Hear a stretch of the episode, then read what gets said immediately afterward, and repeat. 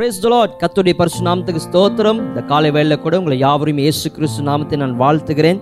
விசேஷமாக ஹாவர்ஸ் Christian assembly குயின் பாக் திருச்சபை மெம்பர்ஸ்க்கு அனைவருக்கும் என்னுடைய வாழ்த்துதலை நான் தெரிவித்துக் கொள்கிறேன். கத்தர் நல்லவராக இருக்கிறார். அவருடைய கிருபை நம்முடைய வாழ்க்கையை என்றென்றைக்கும் உள்ளதாக இருக்கிறது. ஹலலுயா இந்த லாக்டவுனில் நம்ம இரண்டாவது வாரத்தில் நம்ம கடந்து வந்திருக்கிறோம். எப்படிப்பட்ட சூழ்நிலைக்குள்ளே நம்ம கடந்து போனாலும் தேவனை துதிப்பதுக்கும் தேவனை ஆராதிக்கிறதுக்கும் தேவனுடைய வார்த்தை கேட்பதுக்கும் எந்த ஒரு காரியமும் தடை பண்ண முடியாது. ஹலலுயா நிச்சயமாக நான் நம்புகிறேன் இந்த கடைசி காலத்தில் நம்ம வாழ்ந்து கொண்டு இருக்கிறோம். கிறிஸ்துவலாக இருக்கிற நீங்களும் நானும் சபையாக இருக்கிற நீங்களும் நானும் தேவனுடைய ஆலயமாக இருக்கிற நீங்களும் நானும் இந்த கடைசி காலத்திலே விசுவாசத்திலே உறுதியாக நின்று தேவனை சார்ந்து வாழுகிற ஒரு வாழ்க்கைக்குள்ளே நம்ம வாழ வேண்டும். ஹலலூயா நம்முடைய சுயத்தை சார்ந்தல்ல நம்முடைய சொந்த எண்ணத்தின்படியாக சொந்த விருப்ப விருப்பத்தின்படியாக வாழுகிற வாழ்க்கை அல்ல. அதற்கு மாறாக தேவனை சார்ந்து வாழுகிற ஒரு வாழ்க்கைக்குள்ளே இந்த காலகட்டத்திலே நம்ம வாழ வேண்டும். ஹலலூயா ஏன்னா ஆண்டருடைய வருகை மிகவும் சமீபமாக இருக்கிறது. நம்ம திருச்சபையாக இருக்கிற நீங்களும் நானும் ஆயத்தத்தோடு இருக்க வேண்டும். ஹலலூயா இந்த நாளில் கூட உங்க மத்தியிலே நான் பேச போகிற தலைப்பாகப்பட்டது ரீஅலைன் மறுசீர் அமைத்தல் என்று சொல்லி இந்த தலைப்பிலே உங்க மத்தியிலே நான் பேச இருக்கிறேன். What is the meaning of realign மறுசீர் அமைத்தல் என்று சொன்னால் அதனுடைய அர்த்தம் என்ன என்று சொல்லி முதலாவது நம்ம பார்க்க போகிறோம்.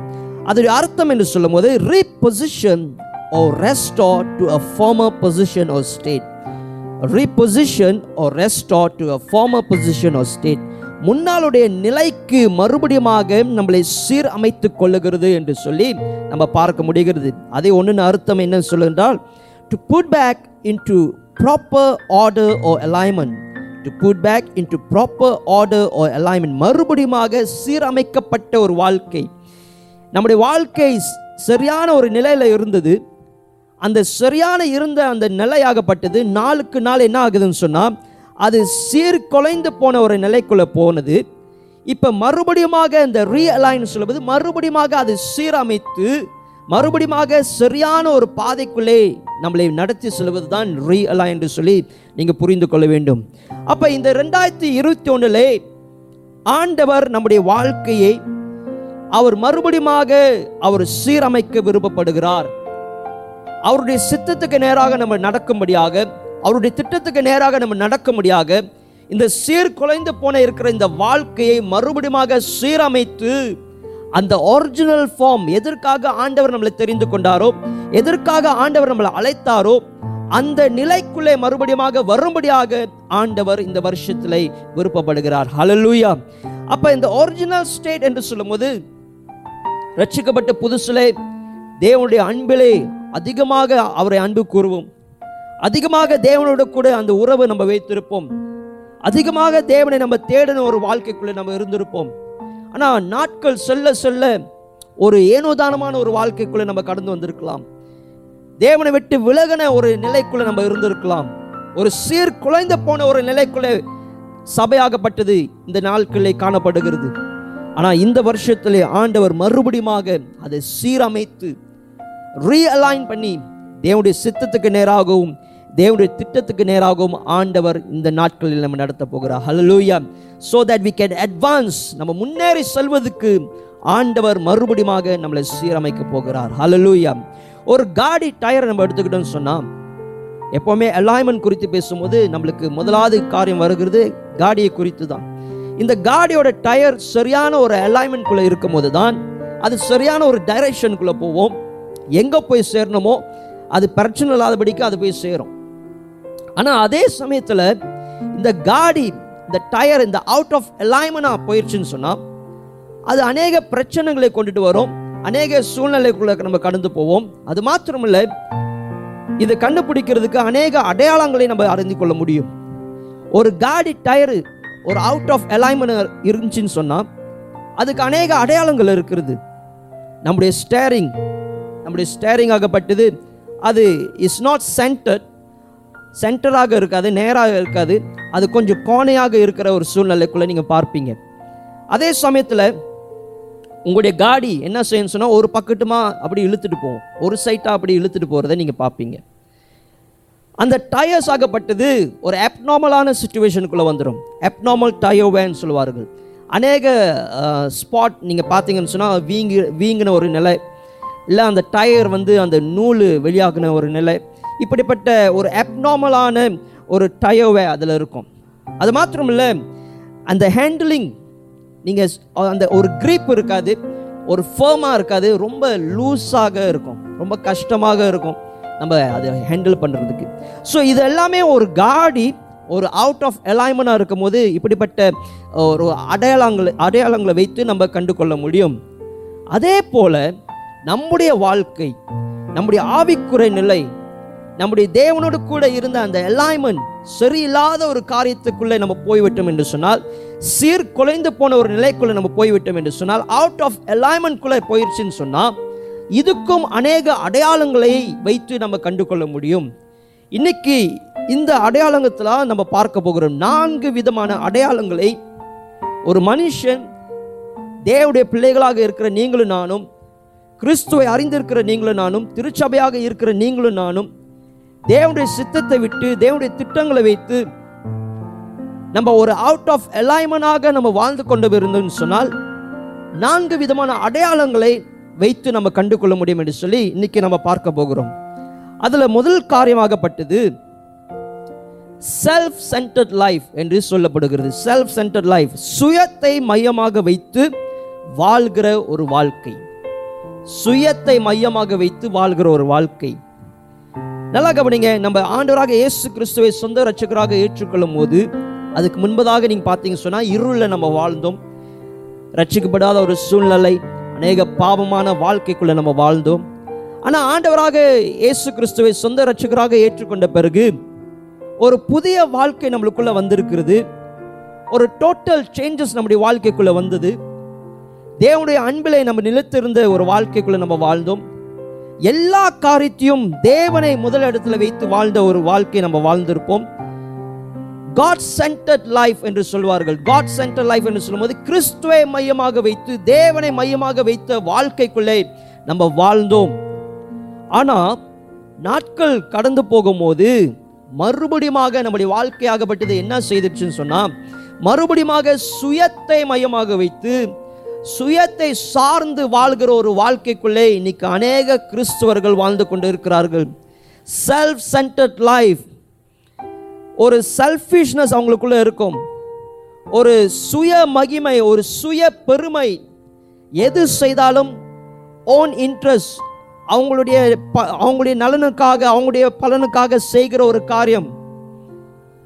எதுவுமே தேவனை மகிமைப்படுத்துவதற்காக செய்கிற காரியம் அல்ல எல்லாத்தையும் சுயத்தை வெளிப்படுத்துகிற ஒரு காரியமாக நீங்க பார்ப்பீங்க. வசனம் சொல்லுகிறது எது செய்தாலும் தேவனுக்கு மகிமை உண்டாக வேண்டும். எதெல்லாம் நம்ம செய்கிறோமோ அது அந்த அந்த காரியங்கள் எல்லாமே ஆண்டவருக்கு மகிமை உண்டாக வேண்டும். ஆனா இன்னைக்கு அநேகருடைய வாழ்க்கை எப்படி ஆகிடுச்சுன்னு சொன்னா ஆண்டவரை கிறிஸ்துவை மையமாக வைத்து வாழாத வாழாத ஒரு வாழ்க்கைக்குள்ளே கடந்து போய் சுயத்தை சார்ந்து சுயத்தை மையமாக வைத்து வாழுகிற ஒரு வாழ்க்கைக்குள்ள வந்ததுனால இன்னைக்கு எது செய்தாலும் சுய பெருமை சுய மகிமை சு- சுயத்தின் சார்ந்து வாழுகிற ஒரு வாழ்க்கைக்குள்ளே இன்னைக்கு காணப்படுறார்கள். இப்படிப்பட்ட சூழ்நிலைக்குள்ள இருக்கும்போது ஆண்டவர் இந்த காரியத்தில் பிரியப்படுகிறதில்லை. ஒரு வசனத்தை வாசிப்போம். ரோமர் எட்டாம் அதிகாரம் எட்டாவது வசனத்தை நம்ம வாசிக்க கேட்போம். ரோமர் எட்டாம் அதிகாரம் எட்டாவது வசனம். மாம்சத்துக்கு உட்க- உட்பட்டவர்கள் தேவனுக்கு தேவனுக்கு பிரியமாயிருக்க மாட்டார்கள் அல்லேலூயா தேவனுக்கு பிரியமாக இருக்க மாட்டார்கள் நீங்க ஆங்கிலத்தில் இன்னொரு டிரான்ஸ்லேஷன் நீங்க வாசிக்கும் போது people who are self centered are not able to please god. people who are self centered are not able to please god என்று சொல்லி வசனம் இங்கே தெளிவாக சொல்லுகிறத நீங்கள் பார்க்க முடியும். நல்லா கவனிங்க நம்மளுக்கு எல்லாத்துக்குமே தெரிந்த ஒரு நபர் காயின். காயன் காயன் வந்து அவருடைய வாழ்க்கை நீங்கள் பார்த்தீங்கன்னா இஸ் டோட்டலி ஒரு செல்ஃப் சென்டர்ட் ஆட்டிடியூட் உள்ள ஒரு மனுஷனாக காணப்பட்டான். அதனால தான் அவன் கடைசியாக செய்த ஒரு காரியம் என்னன்னு சொன்னால் சொந்த சகோதரனே கொல்லுகிற அளவுக்கு அவன் செயல்பட்டதை நீங்கள் உங்களுக்கு எல்லாத்துக்குமே தெரியும். அந்த பாவத்தில் அவன் ஈடுபட்டு சொந்த சகோதரனை கொல்லுகிற அளவுக்கு அவனுடைய வாழ்க்கை காணப்பட்டது. ஏன் என்று சொன்னால் காயனுடைய இருதயமாகப்பட்டது. தேவனை மையமாக வைத்து வாழுகிற ஒரு வாழ்க்கை அல்ல.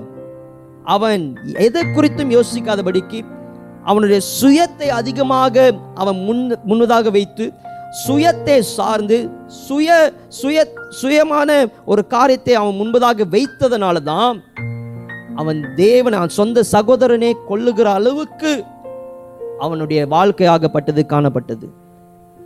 இன்னைக்கு நம்முடைய வாழ்க்கை சுயத்தை அதிகமாக நம்ம சார்ந்து வாழ்ந்தோம் என்று சொன்னால் சுயத்தை மைய மையமாக வைத்து நம்ம வாழ்ந்தோம் என்று சொன்னால் நம்முடைய தனிப்பட்ட வாழ்க்கை பாதிக்கப்படும் நம்முடைய குடும்பங்கள் பாதிக்கப்படும் குடும்பத்தினாலே திருச்சபையும் பாதிக்கப்படும். அது மாத்திரமில்லை திருச்சபை பாதிக்கப்பட்டால் இந்த தேசமே ஒரு பாதிப்புக்குள்ளே கடந்து போகிறதை நீங்க பார்க்க முடியும். ஹalleluya ஒன்றாம் வசனத்தை நம்ம வாசிப்போம்.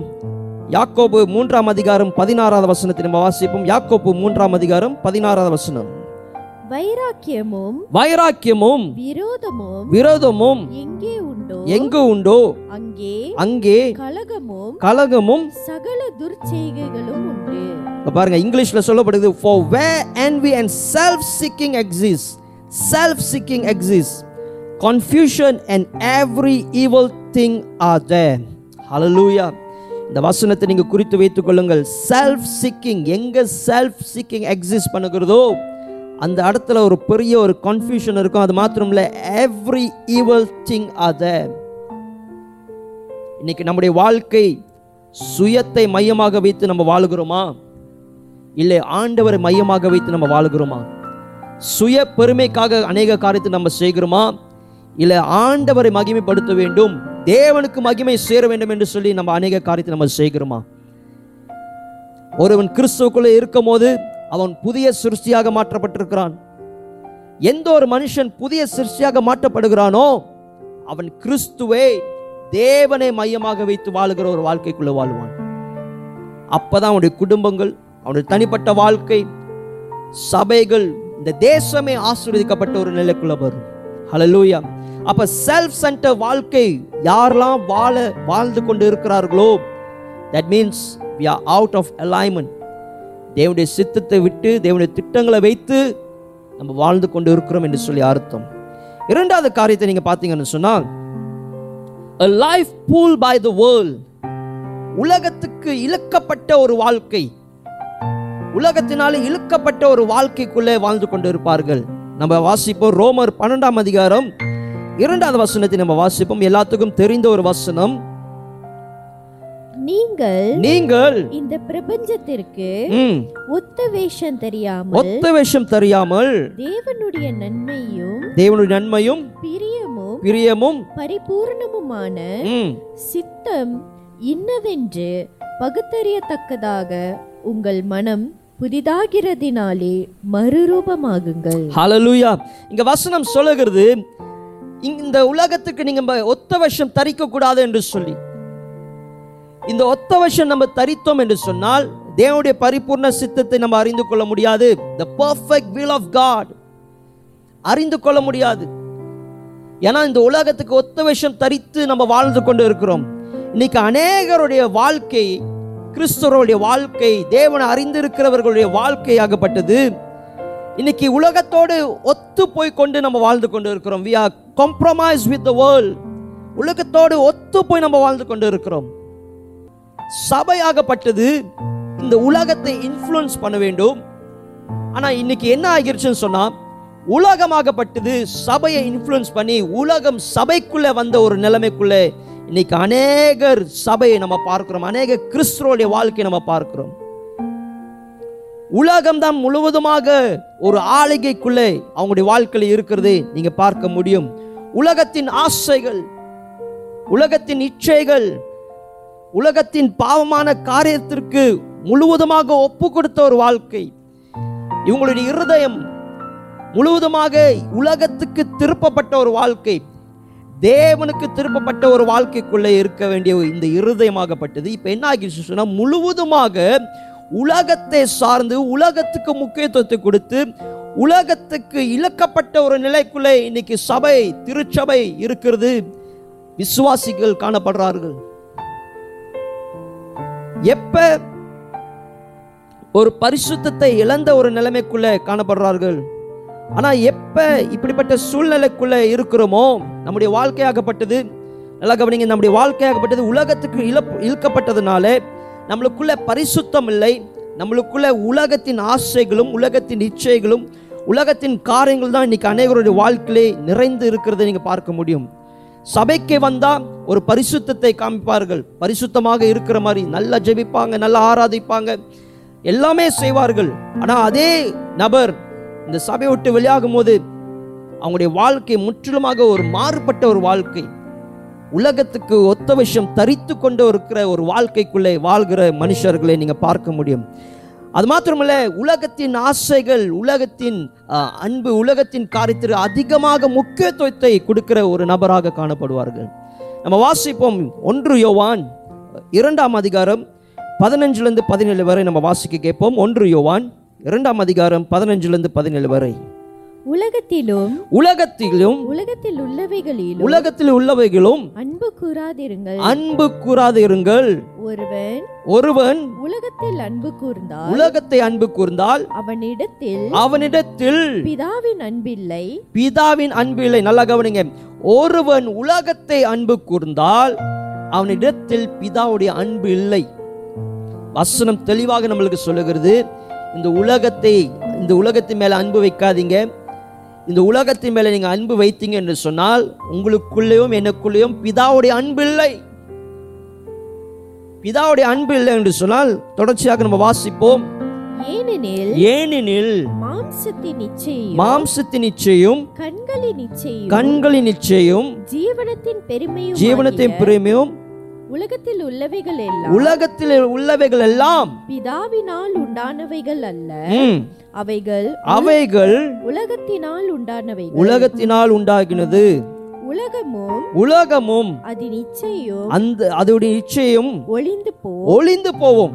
தேவனுடைய சித்தத்தின்படி தேவனுடைய சித்தத்தின்படியாக செய்கிறவனே என்றென்றைக்கும் நிலைத்திருப்பான் ஹalleluya தேவனுடைய சித்தத்தை செய்கிற மனுஷன் மாத்திரம் தான் நிலைத்து நிற்பான்.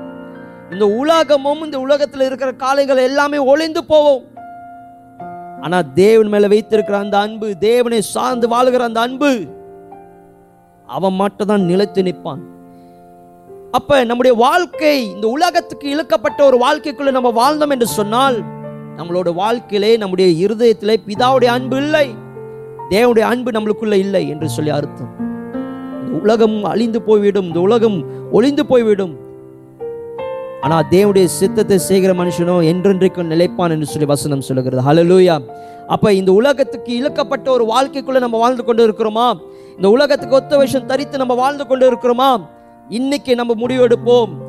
நம்முடைய வாழ்க்கையாகப்பட்டது ஒரு சீர்குலைந்த நிலையில் இருக்கிறது. Is Aadi out of alignment மறுபடியுமாக தேவனுடைய அன்புக்குள்ளே தே மறுபடியுமாக தேவனுடைய சித்தத்துக்குள்ளே நம்ம வாழ வாழ வேண்டும் என்று சொல்லி இந்த வசனத்தின் மூலியமாக நம்ம புரிந்து கொள்கிறோம். ஹலலூயா மூன்றாவது காரியத்தை நீங்க பார்த்தீங்கன்னு சொன்னா ஒரு மனுஷனுடைய வாழ்க்கை ஒரு அவுட் ஆஃப் அலைன்மெண்டா இருக்கும்போது என்ன நடக்கும் சொன்னா அப்நார்மல் சுச்சுவேஷன்ஸ் அப்நார்மல் சுச்சுவேஷன் எதிர்பார்க்காத சூழ்நிலைகளுக்குள்ளே அவன் கடந்து போவான். அன்எக்ஸ்பெக்டடான ப்ராப்ளம்ஸ் அவனுக்குள்ள வரும். எதிர்பார்க்காத அழுத்தங்கள் அவனுடைய வாழ்க்கையில் வரும். அநேக பிரச்சனைகள் அவனுடைய வாழ்க்கையிலே மறுபடியுமாக மறுபடியுமாக எழும்பிக் கொண்டே வரும்.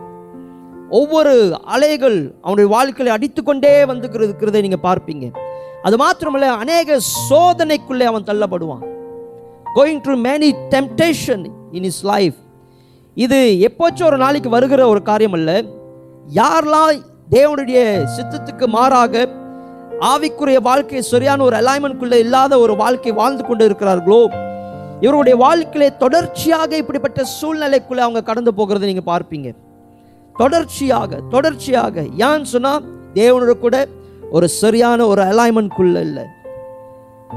கடைசியாக என்ன நடக்கும்? பின்மாற்றத்துக்குள்ளே போவார்கள். ஏன்னு சொன்னா ஐயோ ஆண்டவர் என்னை கைவிட்டுட்டார். ஆண்டவர் என்னை சோதிக்கிறார். ஏன் இப்படிப்பட்ட பிரச்சனைக்குள்ள நான் கடந்து போகணும் ஏன் எனக்கு மாத்திரம் இப்படி நடந்து கொண்டே இருக்கிறது என்று சொல்லி அநேக கேள்விக்குறி அவர்களுக்கு வரும். தேவனை விட்டு கொஞ்சம் கொஞ்சமாக தேவன் மேலே வைத்த அந்த விசுவாசம் கொஞ்சம் கொஞ்சமாக குறைந்து போகிற ஒரு நிலைக்குள்ள போவார்கள். ஆனா நம்ம புரிந்து கொள்ள வேண்டும். ஆண்டவர் நம்மளை சோதிக்கிறவர் அல்ல. நம்ம ஒரு வசனத்தை வாசிப்போம். யாக்கோப்பு ஒன்றாம் அதிகாரம் பதிமூணுல இருந்து பதினஞ்சு வரைக்கும் நம்ம வாசிக்க கேட்போம். அநேக நேரத்தில் நம்ம என்ன நினைக்கிறோம்னு சொன்னா ஆண்டவர் என்னை சோதிக்கிறாரு. ஆண்டவர் தான் எனக்கு இந்த பிரச்சனை கொண்டுட்டு வராருன்னு சொல்லி நம்ம நினைத்து கொண்டு இருக்கிறோம். இந்த உலகத்தில் இருக்கிற சோதனை இல்லாமல் வேற எந்த ஒரு சோதனை நம்மளுக்கு வருகிறது இல்லை அப்படிப்பட்ட சோதனை வந்தாலும் ஆண்டவர் அதிலிருந்து தப்புவிக்கவும் நம்மளுக்கு வழிகளை கொடுக்கிறார். ஆனா ஒரு சில காரியங்கள் தேவனோட கூட நம்ம சரியான ஒரு உறவு இல்லாதபடிக்கு நம்ம இருந்தோம் என்று சொன்னால் தேவனோட கூட அந்த ஆவிக்குறை வாழ்க்கை நம்முடைய வாழ்க்கை சரியில்லாத ஒரு நிலைக்குள்ள இருந்துன்னு சொன்னா நம்ம அநேக சோதனைகளை நம்ம சந்திப்போம். எதனால நம்ம சோதனை சந்திக்கிறோம் என்று சொல்லி இந்த வசனம் தெளிவாக சொல்லுகிறது. நம்ம வாசிப்போம். சோதிக்கப்படுகிற எவனும் நான் தேவனால் சோதிக்கப்படுகிறேன். நான் தேவனால் சோதிக்கப்படுகிறேன். என்று சொல்லாதிருப்பானாக. என்று சொல்லாத இருப்பானாக. தேவன் தேவன் பொல்லாங்கினால் சோதிக்கப்படுகிறவர். பொல்லாங்கினால சோதிக்கிறவர் அல்ல. God for God cannot be tempted by evil. தொடர்ச்சியாக. ஒருவனையும் அவர் சோதிக்கிறவரும் அல்ல. ஒருவனும் அவர் சோதிக்கிறவனும் அல்ல என்று சொல்லி வசனம் சொல்லுகிறது. ஆண்டவர் நம்மளை டெஸ்ட் பண்ணுவார் விசுவாசத்தை டெஸ்ட் பண்ணுவார். ஆனா அவர் நம்மளை சோதிக்கிறவர் அல்ல என்று சொல்லி வசனம் சொல்லுகிறது. தொடர்ச்சியாக. அவனவன் அவன் அவன் தன் தன் சுய இச்சையினாலே நல்லா கவனிங்க. அவன் அவன் தன் சுய இச்சையினாலே இழுக்கப்பட்டு இழுக்கப்பட்டு சிக்குண்டு சிக்குண்டு சோதிக்கப்படுகிறான். சோதிக்கப்படுகிறான். இப்ப நம்முடைய வாழ்க்கையில ஏன் அப்படிப்பட்ட சோதனைக்குள்ள நம்ம கடந்து போகிறோம்? ஒண்ணு மாத்தி ஒண்ணு ஒண்ணு மாத்தி ஒண்ணு. ஏன் நம்முடைய வாழ்க்கையில வந்துகிட்டே இருக்குன்னு சொன்னா சுய இச்சையினாலே நம்ம இழுக்கப்பட்டு சிக்குண்டவர்களாக காணப்படுகிறோம். அதுதான் வசனம் தெளிவாக சொல்லுகிறது. தொடர்ச்சியாக பின்பு பின்பு இச்சையானது இச்சையானது கர்ப்பந்தரித்து கர்ப்பத்தரித்து பாவத்தை பிறப்பிக்கும். பாவத்தை பிறப்பிக்கும் என்று சொல்லி வசனம் சொல்லுகிறது. இச்சையானது கர்ப்பத்தரித்து பாவத்தை பிறப்பிக்கும். It gives birth to sin. Hallelujah it gives birth to sin என்று சொல்லுகிறது வார்த்தை. பாவத்தை பிறப்பிக்கும் என்று சொல்லி. நம்முடைய சுய இச்சையினால் தான் பாவத்தை பிறப்பிக்கிறது. அதுக்கு மாத்திரம் அதுக்கப்புறம் பாவம் பூரணமாகும் பாவம் பூர்ணமாகும் போது மரணத்தை பிறப்பிக்கும். மரணத்தை பிறப்பிக்கும் என்று சொல்லி வசனம் சொல்லுகிறது. ஹalleluya இன்னைக்கு நீங்களும் நானும் இப்படிப்பட்ட சோதனைக்குள்ளே நமக்கு தள்ளப்படுகிறோம் என்று சொன்னால் இது நம்முடைய சொந்த சுய இச்சையினாலே நம்முடைய பாவத்தினாலே நடக்கிற ஒரு காரியங்கள். ஆனா எந்த ஒரு மனுஷன் இந்த சுய இச்சத்தை விட்டு விட்டு தேவனை சார்ந்து தேவனுடைய அன்பில் நிலத்திருந்து அவனுடைய வாழ்க்கை முழுவதுமாக தேவனுக்கு அர்ப்பணித்து வாழுக ஆரம்பிக்கிறானோ அவன் இப்படிப்பட்ட சோதனைக்குள்ள தள்ளப்பட மாட்டான். இன்னைக்கு எப்படிப்பட்ட சோதனைக்குள்ள நம்ம தள்ளப்பட்டிருக்கிறோம்? தொடர்ச்சியாக உங்களுக்கு பிரச்சனை வந்துகிட்டே இருக்கா? செக் யோர் செல்ஃப் நம்ம அவுட் ஆஃப் அலைன்மெண்ட் குள்ள இருக்கிறோமா? இல்லை தேவனோட கூட சரியான ஒரு அலைன்மெண்ட் குள்ள நம்ம இருக்கிறோமா என்று சொல்லி. அடுத்ததாக நாலாவது காரியத்தை நம்ம பார்க்க போகிறோம். நான்காவது காரியம் never hold tight to God and his word தேவன் மேல வைத்திருக்கிற அந்த அந்த உறுதி தேவன் மேல ஒரு உறுதி இல்லை தேவனுடைய வார்த்தை மேல ஒரு உறுதி இல்லை.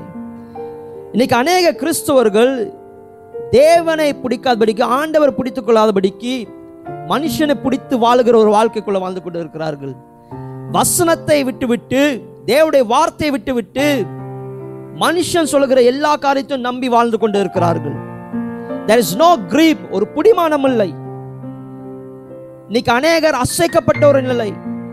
விசுவாசங்கள் அசைக்கப்பட்டு இருக்கிறது தேவன் மேல வைத்திருக்கிற அந்த அன்பு நாட்கு நாளுக்கு நாளுக்கு குறைந்து போகிறது. ஆண்டவர் மேல வைத்த அந்த நம்பிக்கையும் குறைந்து போன ஒரு நிலை. ஏன்னா அநேக சூழ்நிலைக்குள்ள நம்ம கடந்து போகிறோம். அப்போ இப்படிப்பட்ட சூழ்நிலைக்குள்ளே கடந்து போகும்போது நம்ம ஈஸியாக அசைக்கப்படுகிறோம். அது மாத்திரமில்ல எந்த ஒரு மனுஷன் தேவனுடைய வார்த்தையிலே அவன் பிடிக்கலையோ தேவனுடைய வார்த்தையை பிடித்து கொள்ளுகலையோ ஆண்டவரை பிடித்து கொள்ளுகிறையோ அவனுடைய வாழ்க்கையாகப்பட்டது அவன் தேவனுக்கு விரோதமாக எழும்புகிற காரியத்தை நீங்கள் பார்க்க முடியும். தேவனுக்கு விரோதமாக எழும்ப ஆரம்பிப்பார்கள். ஒரு வசனத்தை வாசிப்போம். ஒன்று கொரிந்தியர் பதினாறாம் அதிகாரம் பதிமூணாவது வசனத்தை நம்ம வாசிப்போம். First Corinthian chapter sixteen verse thirteen விழித்திருங்கள். விழித்திருங்கள். விசுவாசத்திலே நிலைத்திருங்கள். விசுவாசத்திலே நிலைத்திருங்கள். புருஷராயிருங்கள். ம். திடன் கொள்ளுங்கள் திடன் கொள்ளுங்க be on your guard stand firm in the faith விசுவாசத்திலே நிலைத்திருங்கள் என்று சொல்லி வசனம் சொல்லுகிறது. நல்லா கவனிங்க. விசுவாசத்திலே நிலைத்திருக்க வேண்டும் என்று சொன்னால் எப்படி எனக்குள்ள விசுவாசம் வருகிறது? கேள்வினால வருகிறது. எதை கேட்பதனாலே? தேவனுடைய வார்த்தை கேட்பதனால எனக்குள்ள விசுவாசம் வருகிறது. அப்ப தேவனுடைய வார்த்தை என்னை பிடித்துக் கொள்ளுகிறேன் என்று சொன்னால் ஆண்டவர் என்னை பிடித்துக் கொள்ளுகிறேன் என்று சொன்னால் நான் விசுவாசத்திலே உறுதியாக நிற்க முடியாது. விசுவாசத்திலே நான் உறுதியாக இல்லை என்று சொன்னால் நான் அசைக்கப்பட்ட ஒரு நிலைக்குள்ள நான் வருவேன். ஒரு கிரிப் இருக்காது ஒரு ஃபேமான ஒரு சுச்சுவேஷன் ஒரு ஒரு ஃபேமான ஒரு ஸ்டாண்டிங்குள்ளே நம்ம இருக்க முடியாது. ஒரு அசைக்கப்பட்ட நிலைக்குள்ளே நம்ம இருப்போம். எந்த பிரச்சனை வந்தாலும் அது ஈஸியாக நம்ம தாக்க ஆரம்பிப்போம். அது மாத்திரமல்ல நம்முடைய வாழ்க்கையாகப்பட்டது முழுவதுமாக பிசாசினால வஞ்சிக்கப்பட்டு தேவனுக்கு விரோதமாக எழும்புகிற ஒரு வாழ்க்கைக்குள்ளே நம்ம கடந்து போகிறோம் we will rebel against God தேவனுக்கு விரோதமாக நம்ம எழும்புவோம். தேவனுடைய வார்த்தைக்கு விரோதமாக நம்ம எழும்புவோம். இந்த காலகட்டத்தில் தேவனுடைய வார்த்தையை நம்ம பிடித்துக்கொள்ள வேண்டும். இந்த காலகட்டத்தில் ஆண்டவரை நம்ம பிடித்துக்கொள்ள வேண்டும். ஹோல் டைட் இறுக்கமாக ஆண்டவரை பிடித்துக் கொள்ள வேண்டும். இல்லை என்று சொன்னால் நம்ம வஞ்சிக்கப்படுவோம். வஞ்சிக்கப்படுகிற மாத்திரமல்ல தேவனுக்கு விரோதமாக நம்ம செயல்பட ஆரம்பிப்போம். இந்த நான்கு காரியம் நம்முடைய வாழ்க்கையில் இருக்கும் என்று சொன்னால் we are totally out of alignment முதல் காரியத்தை நான் சொன்னேன்.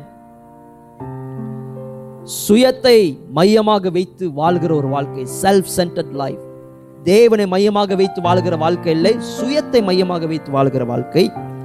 இரண்டாவது life pull by the world உலகத்தினால் இழுக்கப்பட்ட ஒரு வாழ்க்கை.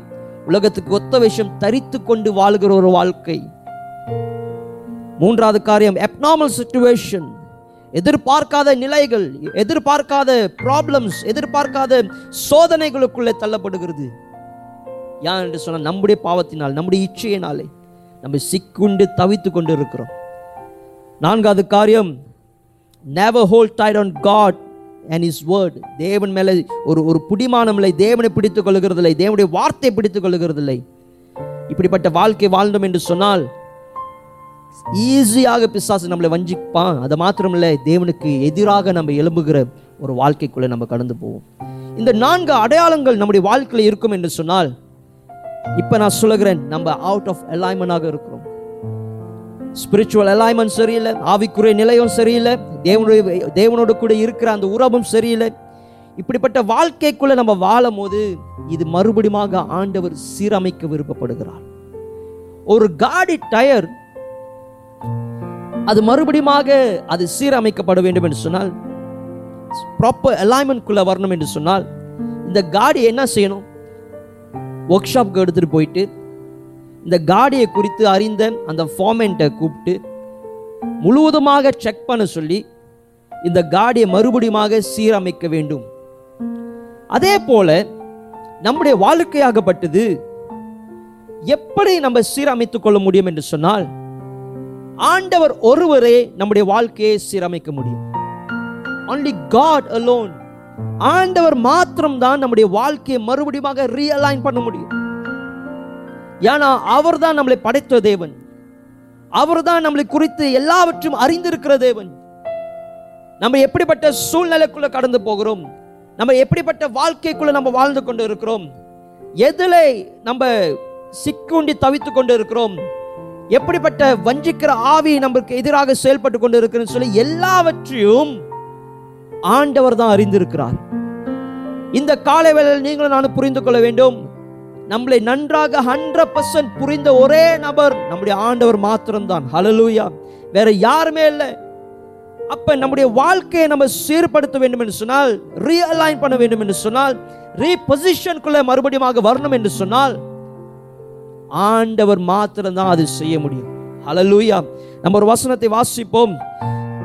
சங்கீதம் நூற்றி முப்பத்தி ஒன்பது psalms hundred thirty nine verse one to four சங்கீதம் நூற்றி முப்பத்தி ஒன்பது வசனம் ஒன்றிலிருந்து நாலு வரை நம்ம வாசிக்க கேட்போம்.